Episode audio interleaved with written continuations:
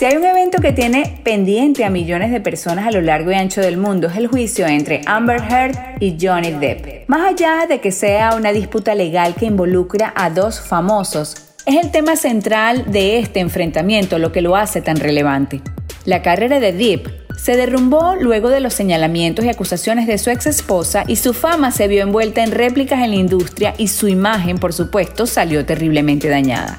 Años después, el actor presenta una demanda para demostrar que no todo fue como Amber Heard lo contó. Y eso es lo que el mundo está viendo en estos momentos en vivo y en directo. Así que más allá de la opinión que podamos tener respecto a la culpabilidad o inocencia de Johnny Depp, está el hecho de considerar que muchas veces nos dejamos llevar por las primeras impresiones.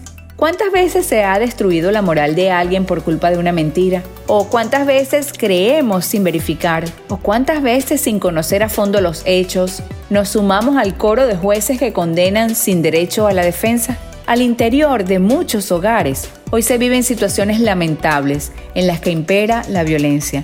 Y puertas afuera, muchas veces se cree todo lo contrario a lo que realmente sucede en la intimidad. Es cierto que el machismo puede acarrear comportamientos que vulneran la relación. Negarlo sería absurdo, pero también sería absurdo usar esa coartada y mentir para obtener beneficios a costa de la moral de otros. Si bien se sanciona legalmente la violencia, también se debe condenar una denuncia sin fundamentos reales. No se trata de una competición para saber quién es mejor o peor, si los hombres o las mujeres. Se trata de estar del lado de la verdad.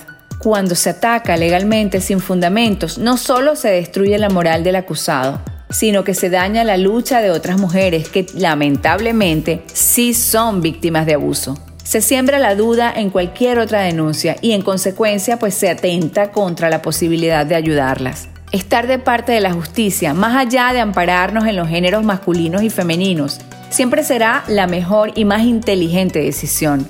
No soy juez, ni tengo el derecho de juzgar a nadie. Sin embargo, en este caso, se ve claramente que las pruebas están a favor de Johnny Depp. Y será definitivamente la justicia quien diga lo que creen de este caso tan sonado. Pienso que la justicia divina es la que podremos ver en esta justicia. Yo sí creo porque además lo he visto. Se trata de actitud, sí. En mi libro Sobreviviendo a tres divorcios desarrollo este tema, que está disponible en Amazon. Si te gustó este episodio lo puedes compartir a tus amistades y seguirme en mi cuenta de Instagram arroba Mariana Actitud. Te invito a escuchar todos los episodios de mi podcast Se trata de actitud a través de cualquier plataforma de tu preferencia. Y recuerda que la victoria en tu vida siempre está a tu alcance, porque simplemente se trata de actitud.